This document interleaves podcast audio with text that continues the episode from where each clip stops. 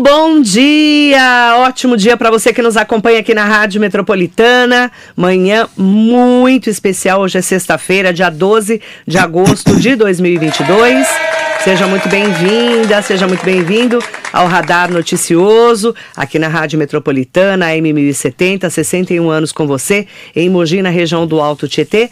Também ao vivo no Facebook, no Instagram, no YouTube, entre lá pelo meu site, marilei.com.br e acompanhe as nossas lives, as nossas entrevistas especiais, como a de hoje, com o João Jorge da Costa, diretor-geral do SEMAI, Serviço Municipal de Águas e Esgoto de Mogi das Cruzes. Bom dia, tudo bom, bom dia, secretário? Marilei. Tudo bem? Tudo bem é um prazer estar aqui. Prazer é todo nosso, muito obrigada pela entrevista.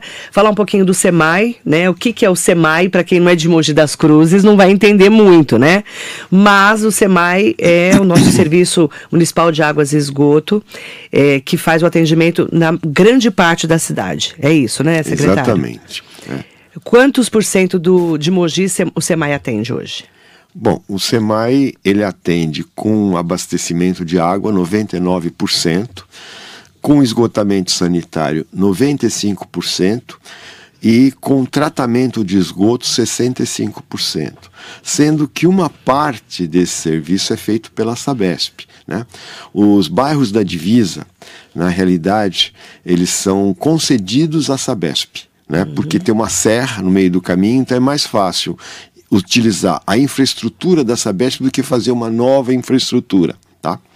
No, no, tocante à água, a gente produz 40% da nossa água e, e, aliás, produz 60% e 40% ela é comprada da Sabesp. Tá? Água, bru, água tratada, que a Sabesp nos entrega no atacado, nós distribuímos e nós fazemos a operação comercial e a manutenção da rede. A nossa conta de água aqui em Mogi é mais barata? A nossa conta de água é 40% mais barata do que as, as cidades do Médio Tietê. Né? Por gente, quê? Por quê? Porque uh, é, a, o, a tarifa, na realidade, ela é fixada, ela pode ser revista anualmente, né? E é uma questão histórica, ela vem sendo reajustada através da inflação. No ano de 2020 não houve o reajuste. Em 2022 uh, houve um reajuste de 9,3%, tá? E este ano a gente teve uma alta de insumos muito grande e nós propusemos uma para a prefeitura, quem decide é a prefeitura, propusemos à prefeitura um reajuste de 12,8, que foi o valor que a Sabesp, que fornece essa água tratada, reajustou. Tá ok? Então, a gente teve esse último ano uma alta muito grande de insumos, né? É, eu cheguei a ver um dado de 30% a 40% é, de insumos e produtos que aumentaram. Exato. Por que aumentou tanto? Na realidade, o que a gente verifica é o seguinte: com a guerra da Ucrânia, provocou uma variação do dólar. Produtos químicos, por exemplo, eles são a maior parte deles importados. O peso do dólar o, pre, o, o, valor do dólar tem um peso muito grande, uhum. né? Então a gente teve um aumento do, do, no, na, nos custos de tratamento ao redor de 30%. Né? Uhum. No, no período de janeiro a junho de 2021, nós gastamos 4,9 milhões. No mesmo período de, de, janeiro a junho de 22, 6,4 milhões. Ou seja, uma diferença de 1 milhão e meio em 4,5, praticamente 4,9, dá ao redor de 30% de aumento. Então, um aumento brutal de, no valor dos insumos. O que faz com que, se, se não houver um reajuste tarifário, o SEMAI começa a entrar em déficit. Se ele entra em déficit, fica difícil de manter investimentos certo? Mas hoje o SEMAI está equilibrado. Está equilibrado. Mas vai precisar desse aumento de 12,8. Ele vai equilibrar com esse aumento. Com esse aumento. Quando Isso. vai ser esse aumento? Veja bem, nós é, propusemos para a prefeitura, né, há algum tempo, esse aumento, estamos aguardando uma, uma resolução da prefeitura que eu imagino que deve sair em breve. Se ela sair por esse período aqui, essa cobrança só começa a ocorrer em outubro, porque uh, você tem ciclos na cidade, uh, você não pode fazer a leitura da, dos hidrômetros todas no mesmo dia. Então você tem uma equipe que vai rodando a cidade, então você tem todo um ciclo. Pra, considerando esse ciclo, essa cobrança começa em outubro. Ah, tá. Então se aumentar Se a decisão agora, for agora. Demoram dois meses. Para ser implantada. Por causa da estrutura da cidade. É, os ciclos de leitura. Quantos são? Quantos, quantos relógios nós temos? Nós temos uh, 145 mil ligações. Sim, ou seja, para 145 mil hidrômetros para serem lidos. É muita coisa. Cidade, Mogi é uma cidade de porte médio, né? Ela tem 450 mil habitantes. Não é uma cidade. Eu acho que tem mais, não tem, secretário? Agora com o censo a gente é, vai ter é, confirmação, Exatamente. Né? Isso foi no último censo. Estamos falando em 500 mil. É. Né? A gente não sabe, né? Eu Mas imagino que vai de demais. 470 a 500. É, o que a gente está avalizando então, também. Então, assim, Mogi é uma cidade de porte. Porte médio. Porte médio. Né? Agora, né? secretário, a gente fala muito, né, sobre aumentar o valor para poder pagar esses investimentos, né? É, que investimentos são esses?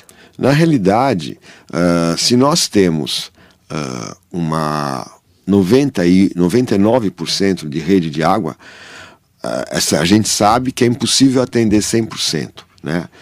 Primeiro, porque uh, tem locais de muito baixa densidade que não há condição de você levar uma rede, não tem viabilidade né, econômica. Então, uh, você nunca vai chegar a 100%. Uhum. Por outro lado, a população cresce. Uhum. Se você não crescer o seu sistema, o que é 99 começa a cair. A população uhum. cresceu, o sistema ficou igual, vai cair 98, 97, 96. Então, é o que a gente chama de crescimento vegetativo da cidade. Então, você tem que continuar investindo para manter o mesmo nível de atendimento, percebe? Uhum. Tá? E por outro lado, a gente tem 95% de esgoto. O, o, você tem uma legislação que a gente chama novo marco legal de saneamento, que é uma legislação, é a 14, uma lei federal 140 que não foi é, lançada, é, não foi aprovada é, aqui em Mogi. 14, não, não, ela é federal. A federal. A, o, a, a, a, disciplina do saneamento é federal. Federal. Tá? Então, Só uh, quando tiver. Estou falando porque a gente fala muito da taxa do lixo. Uhum. Aí isso daí é municipal. Esse, é. esse, esse item. Veja bem, Explica a titularidade, quer dizer, o dono do serviço de saneamento, seja água, seja esgoto, seja lixo, seja drenagem, o titular é o município. Tá. Certo? Porém, existem normas federais. Que a gente tem que cumprir. Que tem que cumprir, e certo? E tem mais uma coisa. Na realidade, hoje você tem, a legislação diz que você tem que ter uma agência reguladora. Né? As duas maiores no estado de São Paulo é, são a Ares PCJ, que as, as, atua na região da bacia do Piracicaba, tá? uhum. tá? e você tem a Arcesp, que ela atua praticamente em todo o estado, porque ela é a agência reguladora que regula a Sabesp. A Sabesp tá? tá? Então você tem essas agências, essas duas agências reguladoras. Uh, eu cheguei em Mogi há um ano, mais ou menos, e desde que eu cheguei, eu propus à prefeitura que nós contratássemos uma agência reguladora. Essa contratação é um processo que está tramitando dentro da prefeitura. A hora que a gente tiver essa agência reguladora, ela disciplina muitas coisas. É muito bom essa agência reguladora, porque ela, ela é a parte do governo, seja ele estadual ou municipal, e ela exerce um controle. Ela vê como é que é a qualidade do serviço que você está prestando, uhum. em termos de continuidade, intermitência, qualidade da água. Ela controla tudo isso. E controla, inclusive, os preços das tarifas. Né? Então, por exemplo, uh, ela tem mecanismos. Né? A, primeiro, a legislação que disciplina o saneamento, ela disciplina também a, a tarifa. Ela diz o seguinte: o serviço de saneamento ele deve ser sustentável, prioritariamente com recursos de tarifa, ou seja, a tarifa tem que cobrir o serviço, é. ela tem que cobrir todos os custos. E tem toda uma regulação que a gente chama de contabilidade regulatória, que é exercida pela agência reguladora, que ela vai considerar todos os custos. Inclusive, quando você colocam a, a, gente muitas vezes, as, a, principalmente a, as, as uhum. serviços privados e também os serviços hoje estaduais, a Sabesp, por exemplo, ela tem 50%, um pouquinho menos de 50% de capital privado. Então, uhum. esse capital privado, ele tem que ser remunerado à altura. Então, inclusive os investimentos, eles têm que ser remunerados. A gente chama remuneração do capital investido. Uhum. Isso tem que entrar no custo da tarifa também. Então, existe todo um regramento que a agência reguladora vai uh, falar assim: olha, a tarifa que você tem que praticar é mais ou menos essa. Uhum. Isto é muito bom, que é um olhar crítico, técnico, externo sobre a qualidade sobre o preço daquilo que você está praticando. Temos vários ouvintes, internautas conversando com a gente. Mande sua pergunta para 4799-2888, é o telefone da Metropolitana, ou mande o WhatsApp para 945452690, tá? Para falar conosco. Ou pelas redes sociais, Facebook, Instagram e YouTube. Sofia Lemes fala assim: Marilei, estou assustado com esses dados de produtos químicos. Eu tomo água da torneira, será que não faz mal? Veja bem, o saneamento não é uma coisa que aconteceu ontem, né? O saneamento é praticado há muito tempo. Por exemplo, nós usamos cloro para desinfecção da água, né? Porque a água pode conter patogênicos que vão provocar doenças. O cloro, o que, que ele vai fazer? Ele vai uh, desinfectar a água, ou seja, a água que você vai tomar é segura. Agora você vai falar assim, poxa, mas é um produto químico, ele tem consequências, né? Então, uh, há 100 anos a gente está praticando. Ah, em 82 se descobriu que o cloro combinado com produtos orgânicos pode formar um, alguns produtos chamados trialometanos, que, que tem um caráter cancerígeno. Né? A partir daí, houve todo um trabalho. E que lugar que você pra, porque esses trialometanos têm uma coisa chamada precursores. A temperatura da água, o pH da água, quer dizer, o índice de acidez ou basicidade, tudo isso influencia. Então, a partir daí, foi se refinando, 82 já são 30 anos, né? Não, 40 anos. Então, é. há 40 anos a gente descobriu isso, né? Na época até é, eu era um jovenzinho, né? E, e daí eu falei para um velho engenheiro, falei, Guilherme, o que, que a gente faz agora, né? Vamos usar outro desinfectante? Vamos?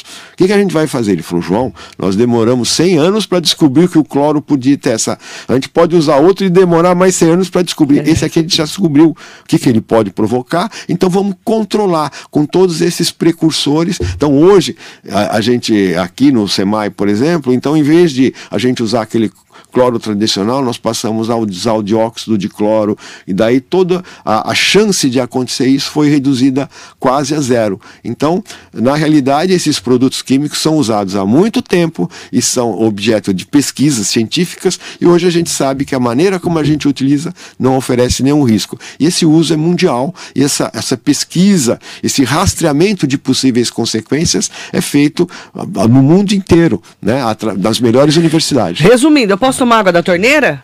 Tranquilamente. Posso? Aliás, prefira tomar água da torneira, porque quando você tomar de uma fonte, você não sabe exatamente do que você está tomando. E do filtro? Também, né? Porque de preferência que o filtro seja a água do SEMAI. você pode tomar água da torneira, então. Pode né? tomar água da torneira. Se eu trouxer água da torneira, você toma?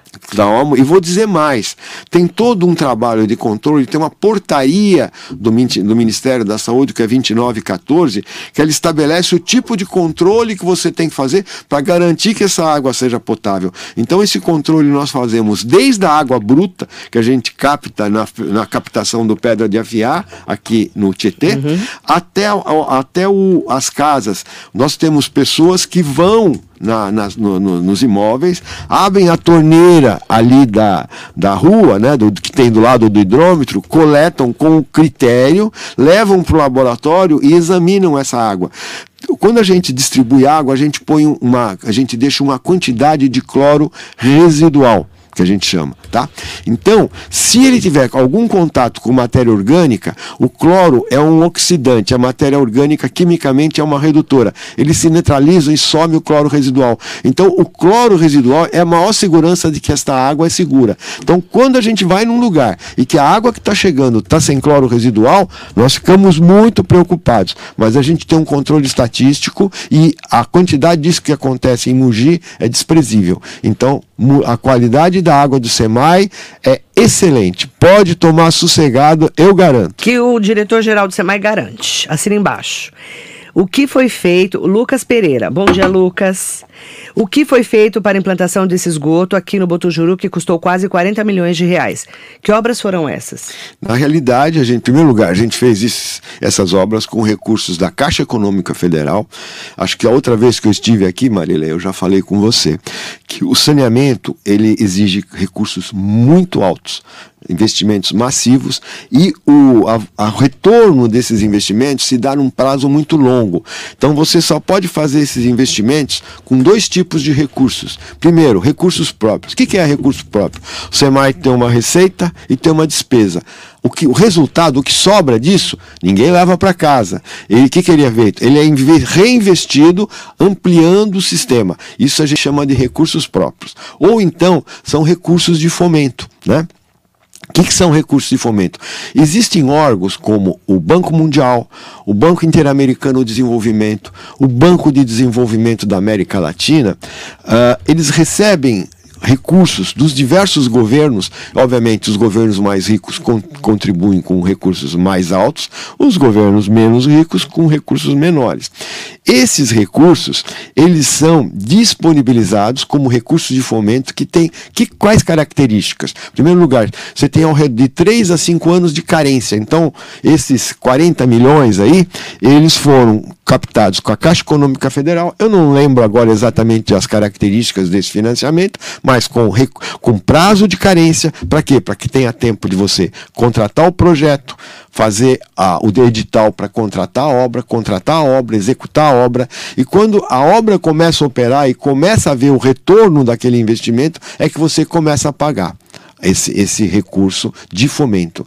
E geralmente em prazos longos, 20 a 30 anos. Não dá para fazer saneamento com recursos bancários, porque os juros são altos e os prazos são curtos. Esses recursos de, do Botujuru foram feitos com recursos da Caixa Econômica Federal. Já está concluído? Ele está. Eh, tem alguma elevatória lá finalizando tal, mas praticamente está funcionando. Acho que tem um pequeno trecho que ainda tem, depende, acho que, de uma elevatória mas está funcionando. Mauro da Vila Cléo. Marilei, pergunta para ele, né, para o diretor, uhum. é, por que está tão cara a taxa de ligação. Eu achava que era um valor simbólico. Cheguei, cheguei lá, quase caí para trás. Já gastei tanto com obra da casa, é a solução só no parcelamento. Depois vai esse povo político falar que a gente tem direito disso e daquilo outro. Tá caro assim? Eu não acho Quanto que esteja tá? tão caro. Eu não, não me recordo eu não sei, eu não faço ideia, agora gente. o valor. Nossa, eu, eu, eu falei, gente, então, será que é caro assim? Mas, a taxa de ligação é tão cara? Não lembro. Não, eu, eu, não, eu não, não tenho esse dado aqui agora. Nós tá? vamos pegar o dado, tá? Isso, mas eu posso fornecer em seguida. Tá ótimo, é, nós vamos falar disso. Mas deixa eu falar uma coisa, Pode deixa eu explicar como é que funciona. Vamos lá. Quando você faz uma rede de água, uma rede de esgotos, todas as casas que estão já prontas são ligadas, então, recebe, podem ser ligadas a custo zero. O que você cobra é depois, você deixou um terreno vazio lá. Você não sabe quando vai ter uma quando vai ser construída a casa. Daí, quando você vai fazer a ligação, o que acontece? Você tem que abrir um buraco, ir até a vala, lá fazer tudo de novo. Isso custa caro, tá? Quando você está fazendo a rede inicialmente, é, o custo se dilui no conjunto da rede. E ele é pago, inclusive, pelo, por esse financiamento que eu falei. Agora, depois não, pois foi, custa caro para fazer e por isso tem essa cobrança, mas ela pode ser parcelada ao longo do tempo. Eu, para as pessoas que acham tudo do, da água ou do saneamento caro, eu pediria para elas compararem o que elas pagam do saneamento com a conta que elas pagam do celular. Você vive sem um celular mas você não vive sem a água. A gente sabe, inclusive, que o ser humano pode passar algum tempo sem comer, pode passar algum tempo sem beber água. O tempo que você sobrevive sem beber água é muito menor do que o tempo que você sobrevive sem comer. Então, compare com a sua conta do celular. Sem água não dá para viver. Não é? água é vida. água é vida, nossa. Depende dos serviços, mas o valor que está aqui é 541 reais. 541 reais. Que pode ser dividido, imagina, em 10, 12 vezes. 541 reais a taxa de ligação, pode ser dividido até? Imagino que 10 vezes. 10 vezes, é isso? Isso, vai dar tá. 50 reais por mês. Tá. Ó, eu quero mandar um bom dia especial pro Ronaldo Lemes, que é líder do bairro no Cocoera, e sempre questiona de quem é a responsabilidade da coleta de esgotamento na região rural. Pede para a prefeitura, a prefeitura diz que é responsabilidade do SEMAI. O morador continua desinformando, desinformado e precisando de orientação e serviço de coleta. Ah, é coleta. Então, Vamos lá. É esgotamento na região rural. então vamos falar sobre Vamos lá. saneamento rural. Saneamento rural. Saneamento É que é rural. tanta pergunta diferente, né? Não, mas Pode falar. é que saneamento é uma coisa muito técnica, né? Muito. Então, ah, mas o saneamento rural, ele tem características especiais, né? A, assim, a densidade na área rural é muito menor, né? Então, seria inviável você fazer, atender a área rural com a mesma com as mesmas características da área urbana. Você, o que você receberia não conseguiria cobrir os custos. Né? E todo serviço só consegue ser prestado se a remuneração dele corresponde a todos os custos. Senão, se você começar uma, você pega um restaurante, se ele começar a vender o, o prato a menos do custo, ele não dura muito, ele faz a falência. Sim. Né? Então, o que acontece? Como é que é feito? Em primeiro lugar, nunca os- a gente tem planos diretores de água e esgoto. Né? A gente tem um aqui que é de 2017 e eu, estou trabalhando para tentar conseguindo recursos para contratar um novo. Na realidade, a legislação do saneamento diz que ele tem que ser revisto a cada quatro anos. Por quê? Um plano de saneamento ele prevê. A cidade hoje está com essa configuração. Que, qual é a infraestrutura que existe para atender essa configuração? Ela é suficiente hoje? Sim ou não? Se ela não for, vão surgir aí as obras de curto prazo. Depois é feita uma projeção populacional. Você imagina como, co- em que quantidade a, a cidade vai crescer, em que direção ela vai crescer. Daí você fala, bom, quando ela crescer, você faz para 20, 30 anos. Você fala, "Pô, ó, daqui 30 anos ela cresceu para tal lugar, que infraestrutura eu vou precisar ter? Daí você, fa- você faz, a- ve- verifica o que precisa ter, faz um orçamento disso e verifica que fontes de recursos você vai ter para fazer aquelas obras ao longo de 30 anos. Então você trabalha preventivamente, fazendo um planejamento. Tá? Agora o que acontece? Você prevê às vezes que a cidade vai crescer por uma direção e ela cresce para outra. Por isso que a cada quatro anos você tem que revisar, porque talvez você tenha que fazer ajustes no seu planejamento. O nosso último plano diretor foi de 2017. Portanto, 17, 4 e 21. Em 21 teria que ter sido contratado outro plano diretor. Né? Não foi ainda e eu estou correndo atrás disso. Eu quero contratar um outro plano diretor. Para ajustar tudo isso. Isso. E aí eu vou além. Até hoje, o saneamento rural não foi objeto de nenhum plano diretor. No, no, no- termo de referência do próximo plano diretor, que eu já escrevi, tá? ele já está previsto o saneamento rural. Tá? Porque nunca foi feito. Agora, como é que é o saneamento rural? Como eu falei, saneamento rural ele tem vai ter que ter características específicas. Se você tiver um cer- uma certa concentração rural, o que você faz? Água, por exemplo. Você fura um poço profundo e faz uma pequena distribuição. Mas como tudo isso, na realidade, não tem viabilidade econômica, geralmente você vai trabalhar com uma associação de moradores. Existem, muitas vezes você consegue recursos federais que não têm que ser pagos são não, a gente chama de não onerosos, são financiamentos a custo perdido previstos pelo Orçamento Geral da União, o AGU. Daí você usa esses recursos para implantar esse saneamento. Tá? E depois, a operação e a manutenção, você geralmente transfere para uma associação de moradores, que eles vão fazer isso geralmente com pessoas locais, com mão de obra local, que são mais econômicos. Então, daí um órgão como o SEMAI dá assistência técnica. Então treina o pessoal para fazer operação e manutenção. Muitas vezes isso é feito pelos próprios moradores, ok? Então quando o- o- existe um certo adensamento, se faz assim. Quando o adensamento é muito, muito pequeno, um sítio, um muito longe do outro, o que você faz? Daí são soluções individuais. Você vai ter um, um- o cara vai usar um poço, daí você pode, um órgão como o SEMAI, ou então a Secretaria Municipal de Saúde, faz coleta, vê a qualidade da água do poço, orienta como clorar essa água do poço. Na área de fossa é feita uma fossa com sumidouro para que não contamine o lençol freático, certo? Então tem toda uma assistência técnica e da solução individual.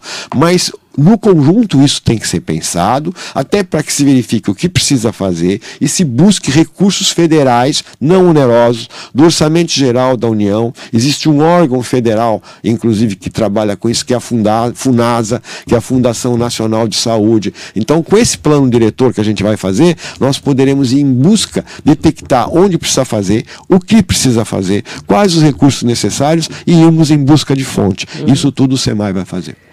É, o SEMAI começou a realizar manutenção no sistema que abastece a chácara Guanabara e na semana que vem vai atender Biritibo Sul, é isso? É isso.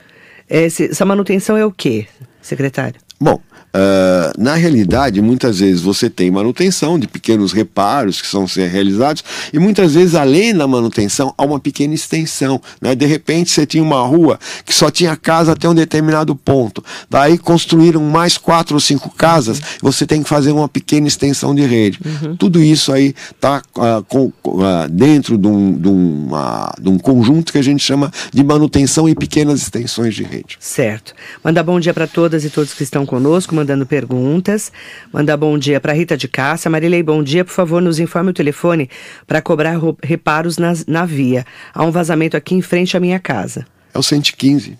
115? Isso. É só ligar no 115 onde isso. tem vazamento, é isso? Então, no 115 tem um grupo de atendentes treinados para dar todas as respostas. Tá. Né?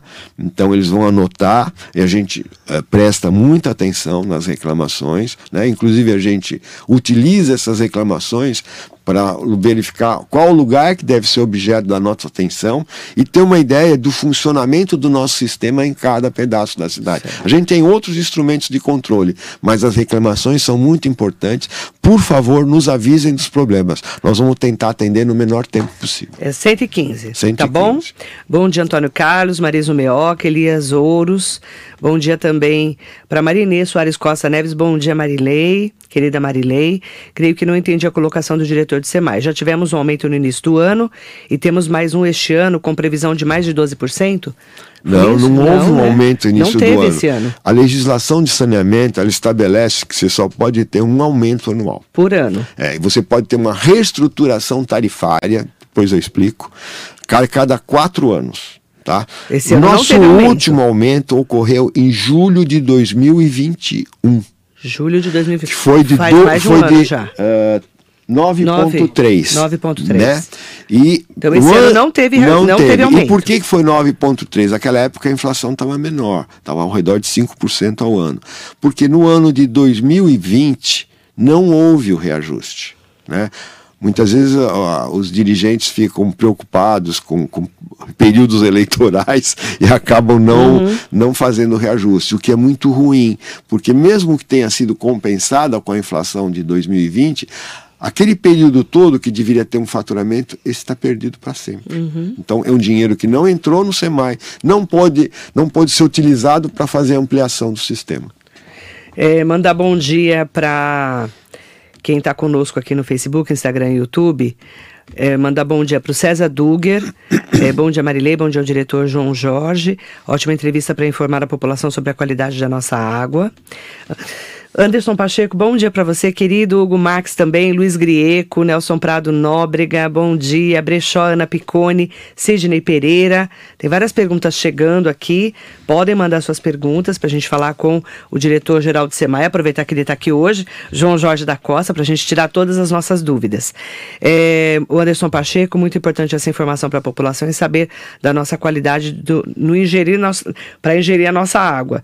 Porque a gente tem, é, a gente fala tanto, né, essa coisa da água tá amarela, água tá marrom. É, tá tendo muita reclamação de água amarela e marrom agora? Não, não Eu não recebi muita... mais. Não, não tem, não tem muita reclamação, mas sempre ocorre alguma coisa. Por que que altera eu vou, eu vou explicar, eu vou explicar. Porque a gente aprende que é insípida, inodora, Exatamente. não é? A gente aprende, né? Ela, ela, ela Tem que ser Tem assim, que né? ser. O que você encontra na natureza não é exatamente assim, né? Não. Muitas pessoas falam, mas como cobrar água? A água cai do céu, né? Então, mas a Não, água não. que cai do céu e que vai Não parar no rio não tomar, tem a não. qualidade que você precisa de uma água potável garantindo a saúde pública. Sim, tá? muito diferente, né, Não secretário? é? Então, o que a gente distribui, e, e não é pouco o trabalho, você pegar, você fizer o caminho da água, desde a captação até a residência, então ela tem que ser captada, bombeada até a estação de tratamento de água.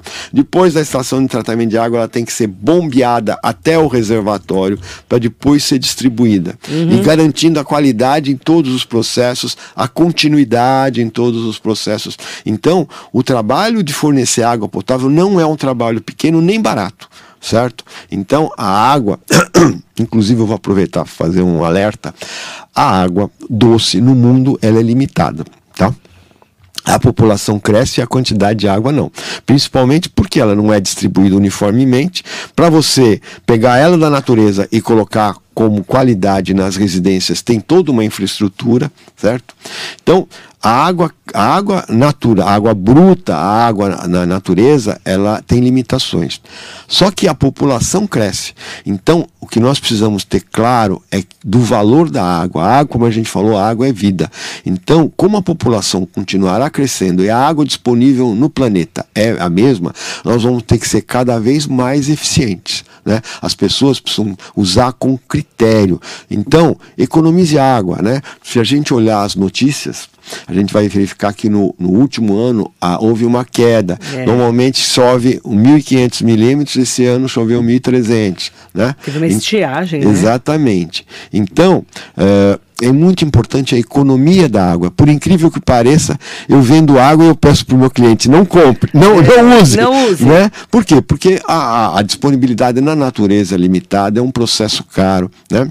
E toda vez que você tem que expandir um sistema, a água ela tem que, buscada, tem que ser buscada numa região de mata. Não dá para pegar a água que está passando do lado da cidade. Então, geralmente está um pouco distante. Tudo isso tem um custo. Então, eh, se- quando a gente tem que expandir um sistema, ele se dá sempre a custos crescentes que você vai buscar água mais longe. Né? Então, eh, por todos esses motivos, eu diria aos nossos usuários, aos nossos clientes, economizem na medida do possível. Não usem a água como uma vassoura hidráulica, né? Que você vai varrer a calçada, você usa o esguicho como uma vassoura, vai empurrando a sujeira com o esguicho. Não faça isso. Use um balde, use uma vassoura, recolha essa sujeira, põe no, no lixo, não, não deixe ela, ela vai para o rio, ela vai prejudicar o rio. Então, use com critério. Ao escovar o dente, fecha a torneira. Ao se ensaboar durante o banho, feche o chuveiro. Né? Use com critério, porque a água vai se tornar cada dia mais preciosa, cada dia mais cara. Nenhum ser humano vive sem água e não existe atividade econômica que prescinda de água. Então, a água será cada vez mais preciosa. Então, vamos usar ela com muito cuidado. Eu queria aproveitar para fazer mais uma observação. Todo sistema de água ele está sujeito a alguma falha. Então, uma certeza que a gente tem é que em algum momento, em alguma, algum local, em algum momento, vai faltar água. Né? Por um reparo, por uma coisa do gênero, uma bomba que, se, que teve um problema. Então, é muito importante que as pessoas tenham uma caixa d'água na sua casa, certo? Isso vai lhes dar muito conforto. Uma pessoa consome por dia 200 litros. Então, se você tiver três pessoas numa casa, uma caixa de 500 litros que você põe em cima da laje ali, vai dar para um dia, talvez dois, se for usada com parcimônia. Né? Então, tenha uma caixa d'água na sua casa, isso vai te dar muito conforto. Tem muita gente que não tem. Né? Outra coisa, você tem uma caixa d'água, trate ela com carinho, ela tem que ser coberta, porque pode cair algum pássaro, morrer e ele vai contaminar a sua água se a caixa d'água estiver descoberta. Outra coisa, esteja sempre atento, as boias ficam velhas e quebram. Se a boia quebra, lá fica jogando água o tempo inteiro, ela sai pelo ladrão e no fim do mês vai vir uma conta do tamanho de um bonde. Tenha bem mantida a sua, tenha uma caixa d'água e bem mantida. Tá ok? Quantos Agora, minutos para tomar banho? Quantos minutos você toma banho? eu tomo muito rápido, né? Dá tempo de lavar as coisas? Exatamente. Só né? rapidinho ali, é, pá. É, eu acho Banho que cinco minutos, olha, tá, tá muito bom, né? Você acha que mulher toma banho em cinco minutos? Eu vou fazer uma pergunta pra você. Você tem mulher, tem esposa? Tem, tem mulher e duas filhas e uma neta. Então, meu amor, quantos minutos sua mulher toma banho? Ah, eu não sei, né? Eu não fiquei É, contando. não, não são cinco. É, eu imagino, porque você tem um cabelo, Mulher, tem que ser cara, lavado. adora tomar um banho. É, todo mundo gosta de tomar um banho, Mas né? mulher, e Somente quando você tá cabelo? tenso, assim, você pega aquele banho Nossa, que quentinho. Que delícia. delícia, né? Nossa, na minha Não é? casa, 4 horas da manhã, é bombando, é 42 Ah, graus de. Nossa, que A delícia. temperatura bombando, assim. Não é? Fala a verdade. Não é, não, é uma Cinco delícia. minutos Banho- não é pouco? É, depende da pessoa, dos hábitos, isso varia, né? De hábito de cada um. Né? É que a minha vida é muito corrida, então eu já tô. eu- eu- mas eu não respondi a sua pergunta sobre Tá. a água, a que a gente chama de água vermelha. Né? Ah, é água que tá com, com aquela Isso. cor estranha. É, daí você lava uma camiseta, ela fica toda manchada. É, por quê? Por quê? Pelo seguinte, é uma coisa que a gente evita. Ah, assim, o ideal é que não tenha uma ponta fechada na rede. Né? Você imagina uma rua sem saída. Né? Daí você vai pôr o que a gente chama de cap, ali uma, uma tampa na ponta da rede. Isso é muito ruim. O ideal é que a água fique circulando. Então, na medida do possível, a gente não deixa essas pontas. A gente faz, conecta numa outra tubulação para a água estar sempre circulando. Porque essa água que fica parado ali, se for uma rede velha que é de ferro fundido, o ferro oxida com o tempo e aquilo que você vê, aquele vermelho, é óxido de ferro. Tá? Mas de qualquer maneira, para o cloro agir bem, a água tem que, não pode ter turbidez. Então, é, não é bom ter aquilo. Então, quando as pessoas nos avisam que está com um problema de água com, com, com água vermelha, o que, que a gente faz? A gente vai num ponto, tem pontos de descarga nessa rede, tá? Então a gente vai, fecha o, o- aquele, aquela região, joga toda essa água fora, fecha o registro de descarga e enche com água limpinha. É isso que se faz e eu expliquei por que, que aparece a água vermelha. Heitor Ribeiro Crespo é professor de geografia que deu aula para mim no século passado. Não existe gasto de água. A água não some. Quando a utilizamos, ela passa pelo nosso corpo e volta inteira, entre aspas, para a natureza. Portanto, a gente não tem, a água não tem como acabar, ele falou. Sim, agora não é que a água vai acabar. Né? Agora você imagina, se cada pessoa consome 200 litros por dia e a população tem um crescimento vegetativo, vamos supor, a gente no último censo, que foi há quantos anos? Eu não- 2010, né? É, Então, porque 2010, nós já ter, né? estamos há 12 anos do último censo. Vai, a população deve crescer para 470, para 500. Então, cresceu 30, ah, 50 mil pessoas. São 200 litros por dia a mais. Então, na realidade, a, a água vai voltar, mas ela demora um tempo para voltar para a natureza. O ciclo. tá? Tem um ciclo, né, o chamado ciclo hidrológico. Né? que Depois eu posso falar um pouquinho sobre Não ele. dá tempo, não. Então tá bom. Segundo lógico, dá um, um programa inteiro só sobre o ciclo. Eu adoro, Exato. eu adoro essas conversas de geografia. Ah, então tá bom, Adoro. né? Ah, o dia que você quiser, eu volto aqui para falar Do ciclo da água. disso aqui. Nossa, ele trouxe um, ele trouxe um desenho pra mim. Armazenamento. Ai, que legal. Então, ah, veja bem, professor. Nossa, eu aprendi tudo isso. Condensação, evapor... Não é? evaporação. Eu sei, olha, eu não fugi dessa aula, hein, professor. eu não fugi dessa aula. Eu era uma aluna aplicada, eu acho. Então, Só então acho veja bem, o que ele fala é o seguinte: olha, a água volta, mas a quantidade, o conjunto de água é limitado, não é infinito. Uhum. Se a população cresce, o que vai sobrar para cada um é menos. Eu vou dar um exemplo. Por exemplo, a região metropolitana de São Paulo. É. Nós estamos na- nas nascentes do Tietê. Tá? Sim, nós- a maior parte das grandes Nós somos a cidades. caixa d'água da região metropolitana. Exatamente. Né? Nós. Por quê? Porque a gente está muito próximo do litoral. Isso. Por isso que o governo do estado fez o sistema produtoral do Tietê, que tem cinco barragens, que você sabe disso. Né? De Ponte Nova até Taiaçupeba. Uhum. Sim. Certo? Por quê? Porque aqui chove muito.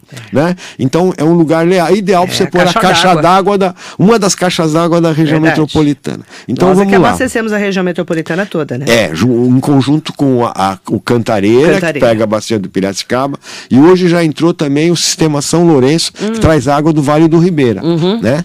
Mas o que eu queria Uhum. Eu destacar... estava lendo sobre isso. É, então. O dia que você quiser eu volto Certo. e falo sobre tudo isso. É muito interessante esse assunto. Então, mas eu queria destacar uma coisa. A maior parte das grandes cidades, você pegar Londres, Paris, elas estão junto à foz dos rios. Tá? Ah, São Paulo não. Só tem duas grandes cidades com problema, São Paulo e Cidade do México, que não estão em foz dos rios. Então, a água disponível aqui do Tietê é pequena. Tá? Para aqui, São- eu digo para a região metropolitana. Lá o que aconteceu? Aconteceu que desde 1920, praticamente, eh, São Paulo tem pouca água.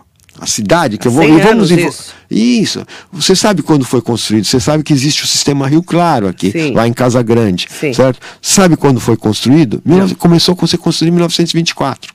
Tá? Tem uma enorme adutora, toda importada da Inglaterra, feita em cambotas de ferro fundido, que vai aqui de Mogi até ao reservatório da Moca, da Sabesp, e ela que abastecia toda a Zona Leste. São 4 metros cúbicos por segundo que é são produzidos no sistema Rio Claro. Né? Mas, resumo da ópera, nós estamos numa região de pouca água, a região metropolitana de São Paulo, tanto que ela tem que importar Piracicaba, Ribeira, Mogi, ela tem que importar água de tudo quanto é lado para abastecer. abastecer. Por que, que ela se desenvolveu? Porque tinha uma energia barata com o sistema Billings. Então a indústria explodiu, imigração, a cidade se desenvolveu, população da região metropolitana, 20 Enorme. milhões, 20 milhões de habitantes. Não existe outra concentração tão grande, certo? E pouca água. Então, tem uma, uma disponibilidade de água que a gente costuma caracterizar, eh, me foge agora o número, mas é ao redor de você teria que ter 2 mil ah, metros cúbicos por dia para o habitante. Não tem ao longo de um ano, tá? E, e então o que acontece? A nossa disponibilidade, ele chama isso de disponibilidade hídrica, ela é semelhante ao deserto do Saara. Por quê? Porque a gente não é uma, não é tão seco, mas tem gente demais. Então, a- aquilo que sobra para cada pessoa é muito pequeno. Por isso que tem cada vez importar mais de outras regiões. Tá? Mas a gente vive num local de pouca disponibilidade hídrica. Isso é o recado que eu queria dar, porque a gente está na cabeceira do rio. Celeste Xavier Gomes, a secretária de Assistência Social, mandando um bom dia especial para nós. Bom dia, Celeste. Maria Marinete Sangi de Almeida Bruno está aqui com a gente. A mandar um bom dia especial para ela. É, eu tenho várias perguntas, várias perguntas. É, Marcelo Galeto, quando o SEMAI vai fazer as obras para interromper o despejo de esgoto no rio, aqui no Parque Morumbi? Bom, é, na Isso realidade. é uma, É. é uma novela. Sim, sim, mas que, o que eu te falei, né? É, a gente precisa de recursos de fomento, nem sempre eles estão disponíveis. Então, a gente vai avançando conforme a disponibilidade de recursos, né? Eu não tenho dado aqui sobre o Morumbi Uhum. Eu neste momento. nem- eu, não eu previsão, eu né? eu precisaria consultar, né? Tem previsão? Não. Previsão? Pra quando? Dependendo do, da liberação de recursos pelo governo federal. Ah, ainda está no um governo federal ainda? Ainda está no governo federal, Sim. mas não liberou, né? Não. Qual que é o valor, você lembra? Em torno de 7 milhões. 7 milhões. É assim, é, foi feito um projeto, vê se eu estou é correta. isso aí. E vocês, é, a prefeitura enviou, o SEMAI, né, enviou para o governo federal para liberação do dinheiro. São 7 milhões de reais, Uhum. aproximadamente. E aí você precisa dessa liberação para poder É, fazer essa obra. exato. É uma obra a, a obra precisa do dinheiro do governo federal, porque aí. Mogi não tem, a SEMAI não tem dinheiro para É, o isso. que- é exatamente, É isso? como eu falei, né? Ou recursos próprios que nós Então não temos, ou fomento. Então, fomento é, é, são esses órgãos que eu, que eu falei. Ou Ótimo. então orçamento, dinheiro do OGU, do Orçamento Geral da União. Tá Mas ótimo. nenhum dos dois está disponível nesse momento. Tá ótimo. Não dá tempo de fazer mais perguntas, tem várias perguntas aqui, mas eu vou pedir para ele voltar, tá bom, secretário? Que a gente tá até até o ciclo da água ele trouxe pra gente hoje aqui, viu, professor Heitor? Para ensinar pra gente como é que funciona. Obrigada, Eu viu, secretário? posso fazer só uma observação final. Em primeiro lugar, Eu queria te agradecer demais. Eu acho que nós precisamos desse diálogo com a população e um, um, um programa com a audiência que tem o seu, para a gente é muito importante para eu estar tá falando com os meus clientes, é. eu estar tá explicando coisas, né? Então, uh, muito obrigado pela oportunidade, Marilene. E eu queria só fazer um destaque final. Eu fiz alguns destaques para o sistema de água. Eu queria fazer um destaque final para o sistema de esgoto. Pois não. Usem bem o sistema de esgoto. Né? Não joguem resíduos sólidos dentro do esgoto. Não nem joga, óleo. Né, nem óleo. Não né? joga nada que. É, exato, que vai depois dar problemas de manutenção. Que o dinheiro que eu gasto. Não, dinheiro que eu gasto manutenção é o dinheiro que eu não tenho para fazer expansão do sistema. Outra coisa, não joguem água de chuva dentro do esgoto. O sistema de esgoto não comporta. Tem que ser separado água de chuva e esgoto. E eu vou explicar rapidinho o que acontece quando você joga água pluvial no sistema de esgoto que acontece que a água pluvial, a quantidade é muito maior. Aí o esgoto que tem que funcionar a meia seção, como um conduto livre, ele entra em carga. Quando ele entra em carga, ele pode refluir em alguma passo, algum, algum lugar da rede. Numa rua, você tem a rua, uma lado da rua geralmente é, maior, é acima do nível da rua e outro abaixo. O cara do lado de cima, se ele joga água pluvial, ele pode fazer com que essa rede entre em carga e o vaso sanitário da casa que está abaixo do nível da rua pode virar um chafariz. É. Então, em solidariedade ao seu vizinho que mora em frente, não jogue água pluvial no esgoto. Obrigado, Marilei. Obrigada. Um viu? ótimo dia para você. Obrigado pela professor oportunidade. O professor colocou ótima entrevista, Heitor Ribeiro Crespo. A gente está aprendendo todo dia, né, professora? Obrigada, viu, pela sua participação. Em seu nome, agradecer ao diretor-geral do SEMAI, João Jorge da Costa, está convidado para voltar. E para você, muito obrigada e muito bom dia.